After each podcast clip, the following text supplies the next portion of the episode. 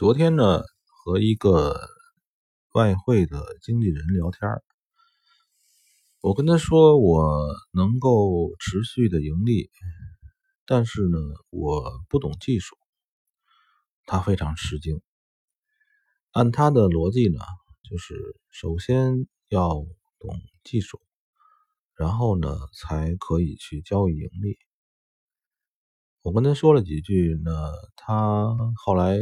觉得根本就听不懂。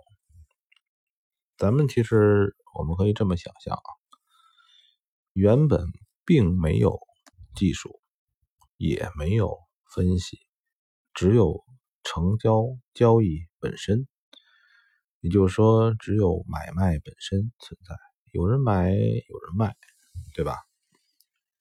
然后呢，这个时候呢，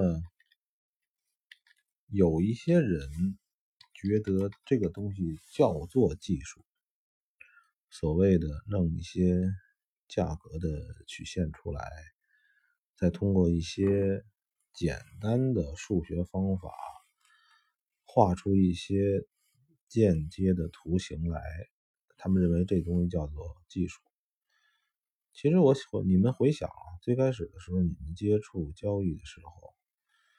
嗯，后来说谁谁谁懂技术，谁谁谁什么技术？因为本身我是工科出身，学这个机械的。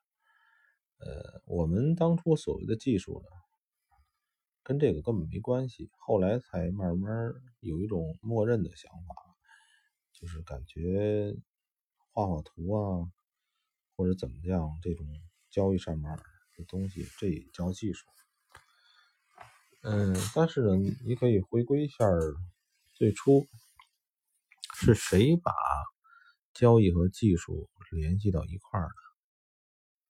就是现在在有些人，不管是做股票、期货、外汇，任何的这种金融品交易的人里边，很多人似乎都认为，呃，技术是做交易的必须的东西。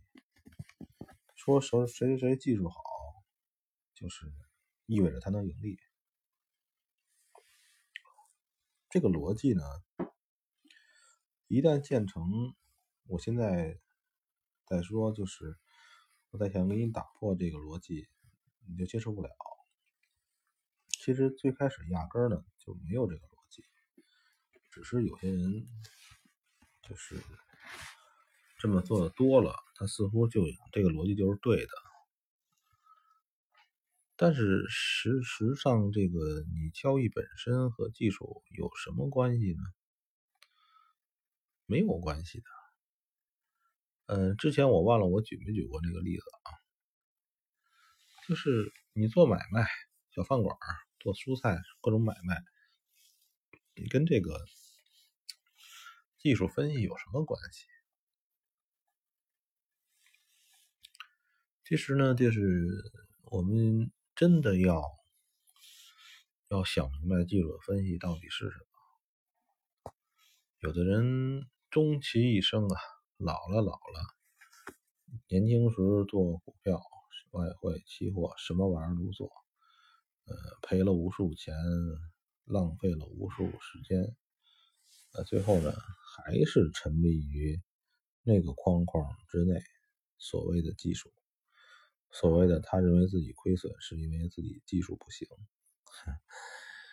嗯，人一旦入了一个死循环，怎么才能跳出呢？我记得小的时候，那时候玩那个《仙剑奇侠传》，里边有一个情节，就是一个鬼，就是在那个镇妖塔里有个鬼啊。叫沉思鬼，那个沉思鬼呢，就是在那个一条这个路上已经沉思了多少万年或者更长的时间。他为什么沉思呢？是因为这个他想不明白自己应该迈左腿还是迈右腿，所以他一直在那待着，挡着路。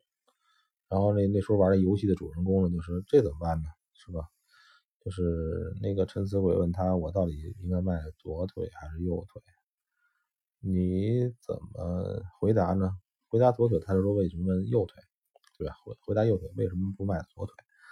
后来那叔叔说，好像请了那个游戏情节里边请了那个书仙，那个书仙过来呢，啊，说很简单，你把你两条腿都剁了就行了。这个结尾就这个结局就是这样子，那个书仙是吧？让那个陈死鬼把两条腿都剁了，那就没有这个问题了。嗯，又回到最开始说这个。交易啊，就是你把技术分析都去掉，你就知道了本来是什么了。本来的事情无非是一些价格的变化，这些变化呢有规律，也可以可以没规律，但是呢，你盈利赢的就是价格变化的这点事儿，所以呢。就是价格变化，它已经变化了。然后既然它已经变化了，我们就想象想想它变化之后，我怎么买卖这种产品就完了。这是我认为啊，我能盈利的所有东西，就这么简单。我也没法说。我也没法给别人去，哎，所谓的上课呀、讲内容啊，因为实在没有东西，对吧？你要想有东西，那才是骗人，才是胡闹的，好吧？